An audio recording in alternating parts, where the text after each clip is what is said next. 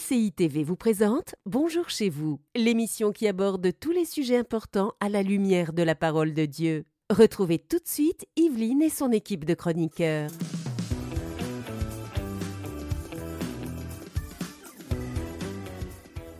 Bon lundi à tous Frank se réveille à peine. bon matin en bon québécois, mon cher Frank. Bon matin, ça va? Vous êtes prêt à affronter la journée? Frank dormait il y a deux minutes. Bonjour à tous. Hallelujah. Bienvenue à tous. Aujourd'hui, nous allons vous encourager à ne pas être comme les pharisiens. Et là, vous êtes tous à la maison en train de vous dire, bah, évidemment, personne ne veut être comme un pharisien. Mais nous allons voir qu'il y a certaines caractéristiques que les pharisiens avaient qu'on pourrait avoir discrètement glissé vers ça et devenir un peu comme eux finalement. Donc c'est ce dont on va parler aujourd'hui. Hmm. Frank, j'espère que tu es bien réveillé maintenant parce que tu fais une réponse d'expert aujourd'hui. Ça s'en vient alors que tu disais le titre de cette émission ne soit pas comme un pharisien. Je me suis souvenu que mon père était allé prêcher à des réunions d'évangélisation dans une nation et qu'il avait rencontré quelqu'un euh, que ses parents l'avaient appelé pharisien. C'est pas vrai? Oui. Donc son nom C'était son vrai nom. Ah non, Wow. faut pas faire ça. Et euh, voilà, donc quand tu parlais de ça, ça m'est venu en tête comme ça. Chers parents, chers futurs parents, ne faites pas ça, s'il vous Aïe, aïe, plaît. aïe, c'est horrible. Ah, c'est dur à porter là. Mais en tout cas, Ouais. ouais, ouais, je suis prêt. Hein. T'es prêt? Prêt, J'ai des quelques points là, comme ça, sur ma tablette. Ouais, mais t'as pas du tout dit de quoi on tu vas parler dans ta rubrique. euh, Je vais tu veux que je lise la parler, question euh, au moins Ce serait mieux, je pense. D'accord. Allez. Frank aujourd'hui fera une rubrique réponse d'expert. Pourquoi les pharisiens ont-ils rejeté Jésus? C'est la réponse qu'il nous donnera tout à l'heure. Eh On ouais. va pas lui demander de nous dire de quoi il va parler. Surtout pas. Il a 5 points. Moi, je le sais, il me l'a dit avant. Il t'a pas dit le contenu. Ah non, il m'a pas dit, mais Deux minutes par point. Oh. Ça va aller vite. ça va être édifiant, j'en suis sûre. On va essayer. J'en suis sûre, j'en suis sûre. Et Aurélie, on a un très beau témoignage en fin d'émission. Oui, un témoignage qui nous vient de France aujourd'hui. On va voir comment une dame qui était musulmane, ensuite a fait le judaïsme, s'est convertie en- au final pour devenir chrétienne. Waouh Ben, C'est tout un parcours, ça. J'ai rarement entendu Ouais. ce, ce type de parcours. Hâte que tu nous en parles et on reste avec toi, Aurélie, puisqu'on commence avec notre pensée du jour.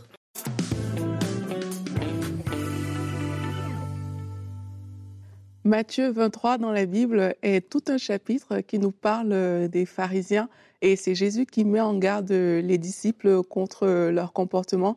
Et aujourd'hui, on va s'intéresser aux versets 3 et 4. Et la Bible dit, faites donc et observez tout ce qu'ils vous disent, c'est Jésus qui parle, mais n'agissez pas selon leurs œuvres, car ils disent et ne font pas. Ils lient des, des fardeaux pesants et les mettent sur les épaules des hommes, mais ils ne veulent pas les remuer du doigt. Ils font toutes leurs actions pour être vus des hommes. Donc ça, ce sont des caractéristiques que des pharisiens. Et là, dans ces versets-là, les principales qui ressortent, euh, parce qu'il a dit faites donc ce qu'ils vous disent, mais n'agissez pas comme eux. Ça veut dire qu'ils ont quand même une certaine connaissance de la parole, parce que Jésus demande de faire ce qu'ils disent, mais par contre, ils ne mettent pas en pratique la parole de Dieu. On voit également qu'ils ne sont pas miséricordieux vis-à-vis des autres. Ils donnent des règles aussi qu'ils ne respectent pas. Ils utilisent la parole de Dieu plutôt pour condamner et ils font des choses pour paraître, pour être vus des hommes. Ils tordent la parole de Dieu pour répondre à leurs intérêts personnels. Donc ça, c'est des caractéristiques qui ressortent des, des, des versets qu'on a lus. Et aujourd'hui, dans la société actuelle, c'est tellement facile de tomber dans ce piège, en fait. Il est tellement évident et facile aujourd'hui de prêcher. Avec des réseaux sociaux, tu n'as qu'à te filmer et tu commences à parler. Tu donnes plein de conseils et il y a des personnes qui t'écoutent. Avant, il fallait euh, faire ses preuves, hein, Mhm. même pour euh, prêcher devant les gens. Mais aujourd'hui, c'est facile de donner des conseils. C'est facile même d'avoir euh, des titres. Parfois, on voit des personnes qui ont des grands titres comme ça et beaucoup de personnes vont les écouter. Et c'est facile aussi de pointer du doigt, de dire des choses qui vont casser les autres alors que soi-même, on n'est pas forcément au point avec la parole de Dieu. Ça concerne tout le monde et aujourd'hui, on aimerait nous tous nous mettre en garde contre ces choses, de ne pas tomber dans OK, ben moi je pointe du doigt, moi je condamne, moi je suis toujours la personne qui voit le mal chez l'autre, moi j'ai toujours la belle parole alors que je ne la mets pas forcément en, pratique. Mm-hmm. Alors la question à se poser ici, c'est est-ce que je vis ce que je prêche? C'est une question que nous tous, avec sincérité, on doit pouvoir se poser cette question-là. Est-ce que je vis vraiment ce que je prêche? Est-ce que j'ai juste les mots? Ou alors est-ce que tout ce que je lis, par exemple, dans la Bible, s'agresse uniquement aux autres? Est-ce que je médite en pensant aux autres et jamais à moi Est-ce que la parole me sert pour condamner autrui?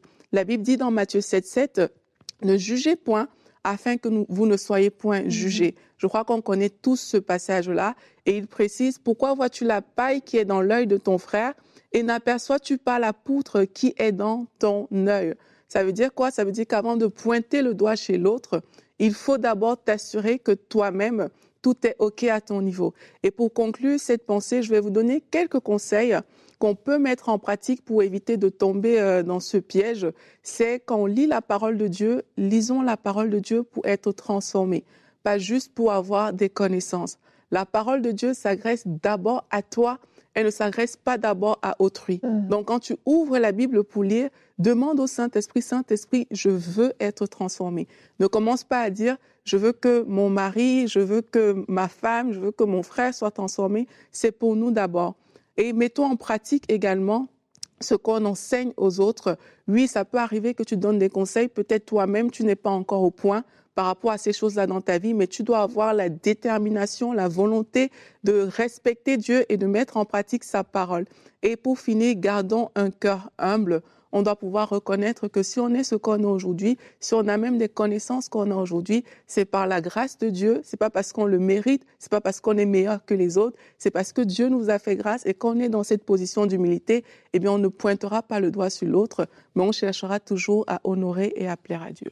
Amen. Mais quelle magnifique pensée, Aurélie. Merci. C'était super complet euh, dans ce que tu as partagé. Et euh, j'aime le fait que tu mettes l'importance sur euh, le fait de faire ce qu'on dit. Mm. C'est tellement facile en fait de, de faire la morale. Mm. Et des gens sont spécialistes en morale et les pharisiens c'était le cas.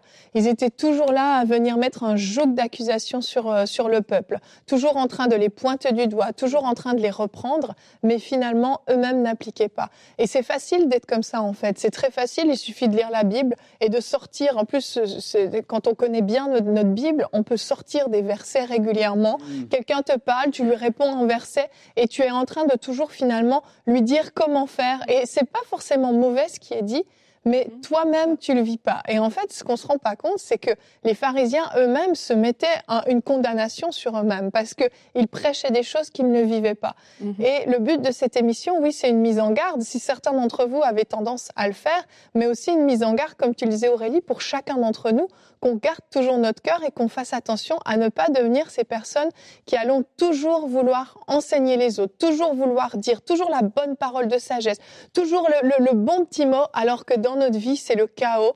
On n'est pas forcément en règle avec Dieu, on n'est pas forcément obéissant avec la parole. C'est quelque chose qui est très grave en fait. Et Jésus détestait ça. Mhm. Et je vais relire le, premier verset que tu as lu, euh, Aurélie, c'est notre verset du jour, donc Matthieu 23. Vous pouvez lire vraiment le chapitre au, complet à la maison. Matthieu 23 au verset 2 et 3. Euh, nous dit, donc c'est Jésus qui parle, les spécialistes de la loi et les pharisiens se sont faits les interprètes de Moïse. Tout ce qu'ils vous disent de respecter, Faites-le donc et respectez-le, mais n'agissez pas comme eux, car ils disent et ne font pas. Mhm. Seigneur, vraiment, je te prie que jamais on puisse dire de moi, respecte ce qu'elle dit, mais ne fais pas comme elle. Quelle horreur. Aïe, aïe, aïe. Hmm. Et je reviens sur ce que tu disais, Evelyne, des gens qui vont sortir des versets, mais de manière mécanique, mhm. juste parce qu'ils le savent. Tu traverses une épreuve, ah, ben tu sais, le Seigneur, il dit, euh, si tu avais la foi, hein, ça serait comme ça aucun amour derrière le passage qui a mené. Mm-hmm. Aucun amour. C'est mm-hmm. sec, c'est intellectuel, c'est robotique, c'est une connaissance qui enfle, c'est, c'est de vouloir faire la morale. Et ça, en fait, quand tu vis ça, c'est un tel irritant. C'est désagréable. Ben, la personne en face ne reçoit pas en du plus. tout. Et, et c'est un pic qui est lancé. Mhm. et, et, voilà, c'est tellement le contraire de ce que Jésus a démontré en tant que modèle. Ouais. Personne n'est parfait. Il y a juste Jésus qui l'a été. Mais vraiment que dans notre attitude, que l'amour soit toujours ce qui prédomine dans comment on va vouloir parler aux autres, comment on va vouloir les conseiller. Parce que oui, comme tu dis, on peut dire un verset qui est une vérité, mais comment il est dit, la Mm. personne se ferme, Mm. c'est même dur en fait. Mhm. C'est, c'est, ah, et ça, il faut faire attention à ça. C'est vraiment. Mhm, effectivement. Et et il y a cet amour, ce manque de miséricorde et le fait de toujours vouloir imposer aux autres, en fait. Oui. Et là, tout à l'heure, tu disais que en faisant ça, on se juge euh, soi-même. Ouais. C'est vrai. Parce que dans Matthieu 7 qu'on qu'on a lu, Mhm. mais ça dit en fait qu'on va te juger avec la même mesure dont tu t'es servi. Ça. Mais lorsqu'on regarde le cas des pharisiens, on voit que, comme Frank a dit, il n'y avait pas d'amour. Non seulement il n'y avait pas d'amour pour les gens parce qu'ils les condamnaient, mais en plus, ils imposaient des jougs carrément dans la vie des personnes. Et quelquefois, on peut le, même peut-être le devenir sans le vouloir, hein, parce que peut-être on a grandi dans la dureté, peut-être qu'on nous a toujours dit c'est comme ci, c'est comme ça, mais quand on est face à la parole de Dieu, il faut pouvoir s'humilier, il faut pouvoir dire Seigneur, je ne veux plus ça dans ma vie. Et si vous vous reconnaissez dans ce qu'on est en train de dire, c'est ce qu'il faut faire aujourd'hui, c'est de s'humilier devant Dieu et dire Seigneur, je ne veux pas être cette personne, je ne veux pas être la personne qui chaque fois balance juste des versets et des Mhm. choses, mais dans ma vie, on ne voit jamais ce résultat-là. Ça, c'est quelque chose qu'on doit, on doit vraiment éviter. C'est, c'est des choses pour lesquelles on doit, pour moi, en tout cas, on doit s'humilier vraiment devant le Seigneur. Et, et je pense à toutes les personnes même qui prêchent la parole de Dieu. Même nous ici, on est là, Bien on sûr. parle de la parole de Dieu, mais on doit s'humilier devant le Seigneur pour Amen. dire à Dieu, Seigneur, c'est toi que je veux suivre. En fait, je ne viens pas pour mon ventre, je ne viens pas pour mes intérêts personnels. On vient vraiment vers Dieu et c'est ça qui, qui va nous donner, euh, qui va remplir nos cœurs d'amour pour les gens. Vraiment. Parce qu'on est orienté sur Dieu quand on fait les choses plutôt que sur nous-mêmes, comme les pharisiens qui, eux, c'était tellement orienté sur eux. Ils aiment être vus dans des places publiques. Ils aiment quand on voit que oui, j'ai donné la parole, Mm. oui, je, je suis la personne qui a consolé, je suis, je suis, je suis. Mais détournons-nous de nous et concentrons-nous sur Dieu si on ne veut pas finir comme ça. Vraiment. En fait, Jésus est le modèle par excellence. Et c'est celui qu'on doit chercher à imiter. Mm. Et régulièrement, il faut qu'on se regarde dans le miroir et qu'on se pose la question comment est-ce que je me comporte? Comment est-ce que je suis avec les autres? Quand je vais à l'église, avec quelle intention je vais à l'église? Est-ce que je vais avec une intention en disant Seigneur, je viens pour recevoir ce que tu as prévu pour moi aujourd'hui. Parle-moi, transforme-moi. Ou est-ce qu'on vient pour dire ah ben je vais pouvoir donner aux autres, je vais pouvoir euh, leur prêcher, je vais pouvoir euh, même même aider, mais aider dans le sens où je vais devenir euh, important, indispensable aux yeux des autres. Tu vois, c'est comme tu disais ce manque d'amour. Et demain d'ailleurs, on va parler euh, ensuite un petit peu d'aujourd'hui, on va parler de l'importance du cœur, l'importance de garder son cœur, parce que Jésus nous a montré un exemple qui est parfait, un exemple où on vient pour servir les autres, on vient pas pour se servir soi-même. Et c'est vraiment le cœur que Jésus recherche en chacun d'entre nous et que nous puissions vraiment, et quand on dit nous, comme tu le dis Aurélie, on s'inclut dedans. Et c'est vraiment une mise en garde. Faisons attention à notre attitude, au regard qu'on a sur les autres. Et j'aimerais insister vraiment sur ce que tu as dit à la fin de ta pensée. Quand on lit la Bible, Mm. le fait de le lire pour soi-même, ça va tout changer. Essayez l'exercice, faites l'effort de maintenir vos pensées sur vous-même quand vous lisez la parole de Dieu. Ouais. Et on va enchaîner avec toi, Frank, pour voir justement, ben, les pharisiens ont eu ce modèle parfait, ils ont eu Jésus, le Messie en face d'eux, ils connaissaient pourtant toutes les prophéties. Pourquoi ne l'ont-ils pas accepté? Pourquoi l'ont-ils rejeté? C'est notre rubrique Réponse d'experts. Eh oui, réponse d'expert. Pourquoi est-ce que les pharisiens ont rejeté Jésus? Et puis, je vais donner quelques éléments de réponse. Je vais essayer d'aller droit au but avec vous parce que j'ai pas beaucoup de temps. Amen. Donc là, on va commencer. Premier point, euh, la jalousie. Et c'était quelque chose qui était présent. Bon, la jalousie, c'était une des raisons pour lesquelles ils avaient de la difficulté à accepter Jésus. Jésus attirait les foules, eux de moins en moins, je vais le dire comme ça. En tout cas, c'était pas du tout pareil. Euh, Jésus amenait un enseignement de grâce et d'espoir et les gens aimaient ça. C'était nouveau. C'était plus, comme on l'a dit dans la discussion, ce joug lourd, ce fardeau pesant qui était là. Il amenait une nouvelle dimension d'enseignement et même une nouvelle perspective que les gens pouvaient avoir de leur Dieu, même dans le fait qu'il est appelé Père. Mhm. Ça changeait tout, en fait. Il amenait une nouvelle euh, révélation, un nouvel enseignement. Là, on peut voir dans Matthieu 12, les versets 9 à 15, Jésus démontre la bonté de Dieu au lieu de la rigidité que les pharisiens voulaient amener. Étant parti de là, Jésus entra dans la synagogue et voici, il s'y trouvait un homme qui avait la main sèche. Ils demandèrent à Jésus, et ça c'est les pharisiens, est-il permis de faire une guérison le jour, les jours de, de sabbat? Et c'était afin de pouvoir l'accuser. Il leur répondit, lequel d'entre vous, s'il n'a qu'une brebis et qu'elle tombe dans une fosse le jour du sabbat, ne la saisira pas pour l'en retirer? Combien un homme vaut-il pas plus qu'une brebis? Mhm. Il est donc permis de faire du bien les jours du sabbat. Alors il dit à l'homme, étends ta main, il l'étendit et elle devint saine comme l'autre. Les pharisiens sortirent et ils se consultèrent sur les moyens de le faire périr. Tu vois, c'est direct, c'est même pas de l'insulter, de le faire périr. Mhm. Mais Jésus, l'ayant su, s'éloigna de ce lieu et une grande foule le suivit. Il guérit tous les malades. Tu vois, c'était tellement énorme.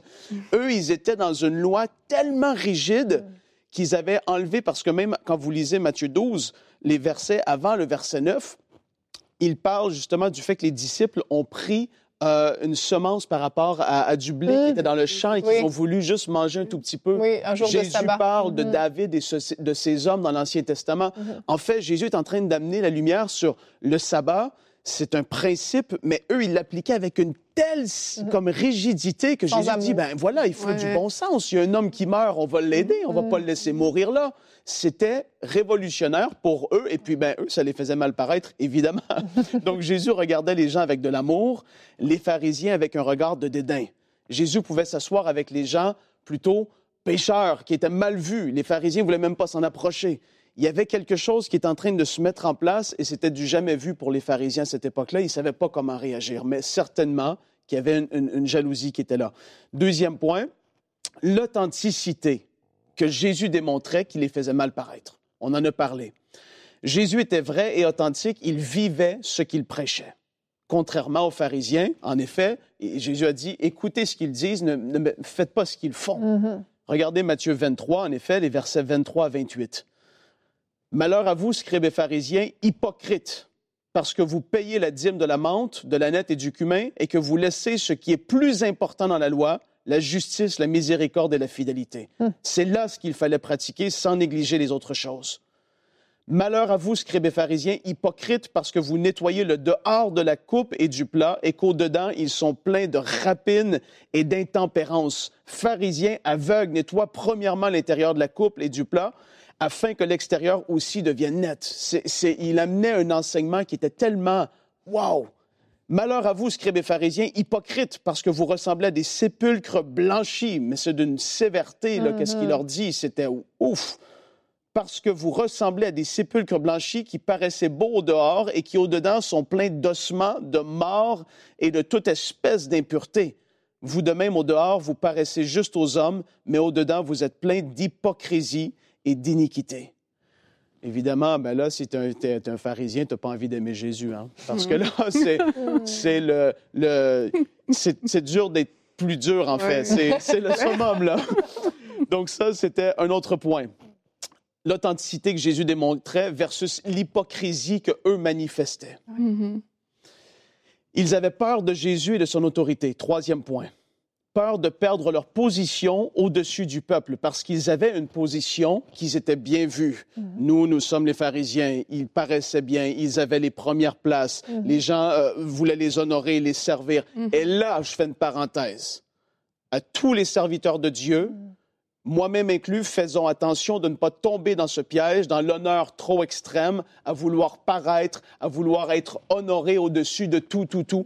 Il faut veiller à nos cœurs parce qu'il peut y avoir vraiment des extrêmes. Dans le milieu chrétien, évangélique, peu importe votre dénomination, il peut y avoir des extrêmes comme ça et, et- et c'est dangereux. Eux, ils avaient peur de perdre leur position au- euh, par rapport au peuple, peur d'être perçus comme moins puissants, parce que Jésus démontrait avec puissance le royaume de Dieu. Et ça, ben, eux, ils ne pouvaient pas égaler ça. C'était, c'était inégalable. Voilà. Marc euh, chapitre 2, les versets 3 à 12, vous lirez tous les versets si vous le souhaitez. Mais on, on lit ici au verset 3, des gens vers lui amenant un paralytique porté par quatre hommes. Au verset 5, Jésus, voyant leur foi, dit au paralytique, mon enfant, tes péchés sont pardonnés. Il y avait là quelques scribes euh, qui étaient assis et qui se disaient au-dedans d'eux, comment cet homme parle-t-il ainsi? Il blasphème. Qui peut pardonner les péchés si ce n'est Dieu seul? Mm. Jésus, ayant aussitôt connu par son esprit ce qu'il pensait au-dedans d'eux, leur dit, pourquoi avez-vous de telles pensées? Et là, il, continue à leur parler au verset 12. Et à l'instant, il se leva, prit son lit et sortit en présence de tout le monde. Il, avait dit au paralytique, lève-toi maintenant, tes péchés te sont pardonnés. Mm. Qu'est-ce qui est le plus compliqué à dire, tes mm-hmm. péchés ou lève-toi et de le guérir?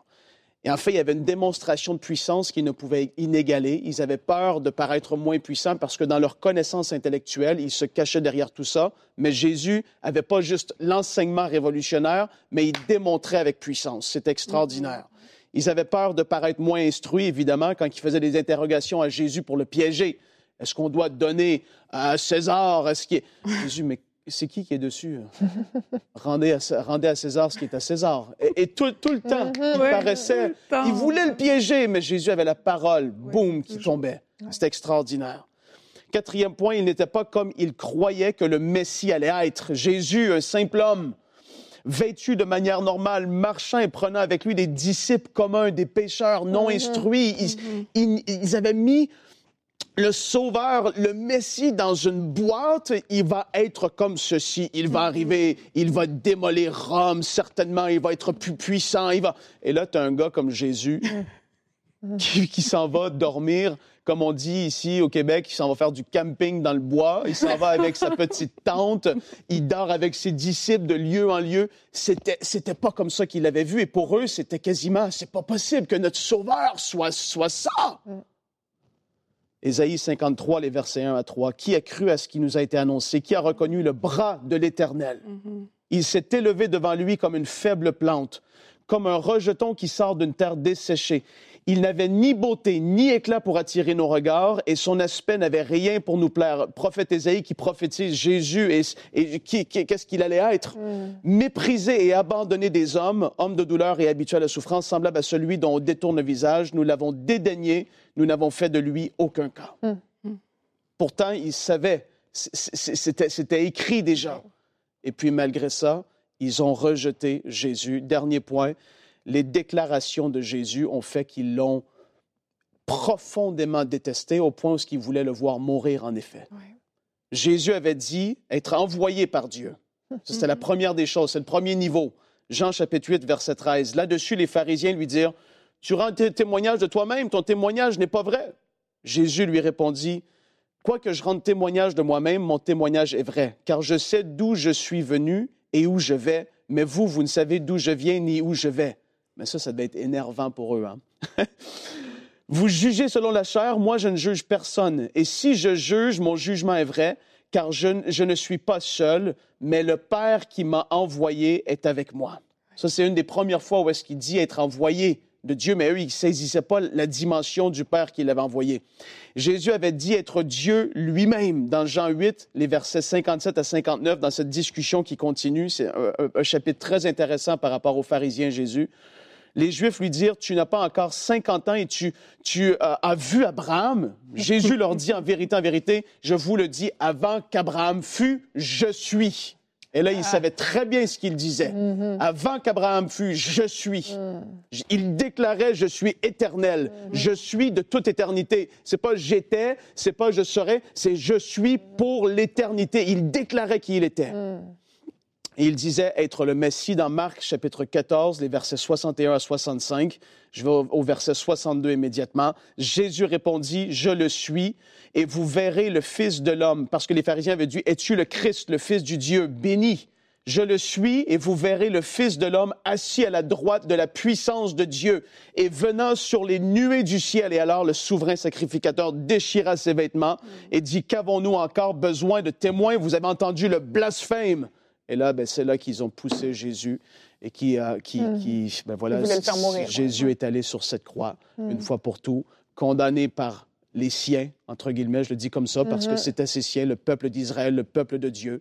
Et puis par la suite, Pilate qui l'a condamné. Donc ils étaient orgueilleux, ils aimaient bien paraître. Ils craignaient aussi même d'un aspect politique les Romains et ce qui se passerait s'ils approuvaient ce que Jésus disait, parce qu'il y aurait une révolte dans le peuple. Ils avaient un cœur dur malgré les prophéties accomplies.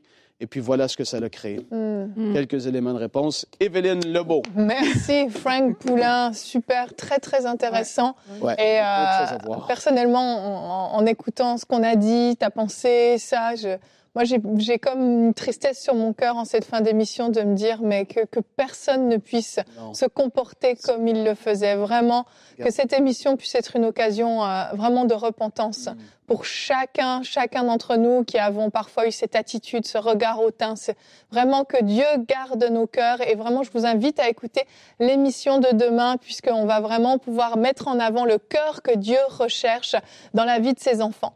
On va continuer avec un très beau témoignage qui va bien terminer cette émission avec toi Aurélie.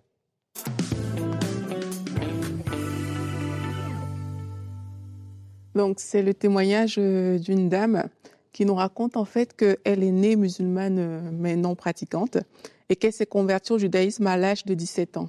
Et elle dit qu'alors qu'elle s'est convertie au judaïsme, elle a étudié la Torah pendant 10 ans. Elle devait passer un examen, elle a décidé de réviser, elle a commencé à lire des chapitres euh, qui euh, ne faisaient même pas partie du programme.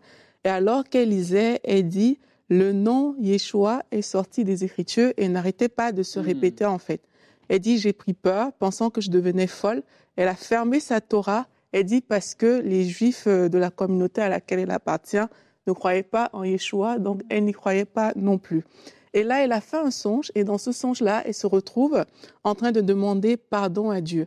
Elle dit, j'aperçois Jésus me fixant, puis je le vois descendre du ciel, et suite à cela, je me réveille perturbée, bonne pratiquante juive que je voulais être.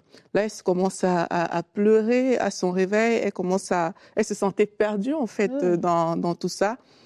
Et une semaine euh, est passée, elle a décidé de, de, de savoir un peu plus, mais qui est ce Yeshua euh, en question? Parce que c'est Mm. comme si ça la hantait en fait. Mhm. Et là, euh, elle décide d'acheter les évangiles, mais le but de son achat, c'était, de contredire les évangiles sur qui est Jésus-Christ. Elle décide de- d'acheter pour montrer que c'est faux. Elle dit, mais dès les premiers versets, je suis envahie de vérité, j'en pleure, je suis touchée. La beauté de la vérité a touché mon cœur. Et dès que ça s'est fait comme ça, ben, en fait, elle veut maintenant, euh, elle est encore plus perdue, si on peut dire ça Mhm. comme ça. Elle commence à dire à Dieu que non, je ne veux plus de religion et tout. Et elle commence même à demander pardon plutôt parce qu'elle voulait quitter le judaïsme. Donc c'était vraiment la religion qui la, qui, la, qui la hantait. Et un jour, alors que la millième de prière inspirée est en train de passer et qu'elle est dans cet état-là, pendant que la millième de prière inspirée passe, à un moment, les pasteurs sont en train de dire que vous allez vivre des visites surnaturelles. Jésus va venir à votre Mhm. rencontre. Elle était couchée sur son lit à ce moment-là. Elle dit qu'elle s'est crue fourroyée et, et paralysée parce qu'elle a vu une apparition soudaine et lumineuse. J'aperçois un bout de robe blanche avec une ceinture à la taille et remplie de lumière. Je ne vois ni pied ni tête, juste une main s'approchant en, me- en ne me laissant pas le choix de se poser sur ma tête. Et quand cette main s'est posée sur ma tête, je vois la lumière pénétrer tout mon corps. Puis elle dit, c'est toi en fait que mon inconscient recherchait depuis longtemps. Donc ce soir-là, elle a fait la paix avec Dieu. Elle dit, depuis ce jour-là, ma foi a changé. Je croyais en Christ, j'avalais sa parole, je dévorais les évangiles tous les jours. Je ne me reconnaissais plus. Je bouillonnais d'envie de le connaître.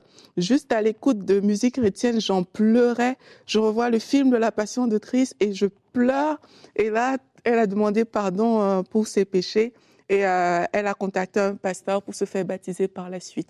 Donc sa vie a radicalement changé. Tu parlais euh, tout à l'heure, euh, euh, Yveline, c'est que là où la religion l'avait gardée captive, Mm. elle a découvert qui est Jésus-Christ. Et si vous nous écoutez et que c'est la religion qui est ancrée en vous, laissez la religion de côté et concentrez-vous sur Jésus-Christ. Ouais, même les cœurs les plus durs, même chez les pharisiens, Mm. eu Nicodème Oui. qui a été interpellé Tout à Mhm. fait. et qui est allé voir Jésus. Bien sûr. Un cœur dur peut devenir tendre. Ouais. Amen. Merci beaucoup pour cette très belle émission. On va se retrouver demain. Je vous l'ai dit. Comment garder son cœur? Ce sera le thème qu'on va aborder. Nadine fera une rubrique famille sur préserver le cœur de nos enfants. Alors à demain pour la suite d'aujourd'hui. Cette émission a pu être réalisée grâce au précieux soutien des nombreux auditeurs de MCI TV. Retrouvez toutes les émissions de Bonjour chez vous sur emcitv.com.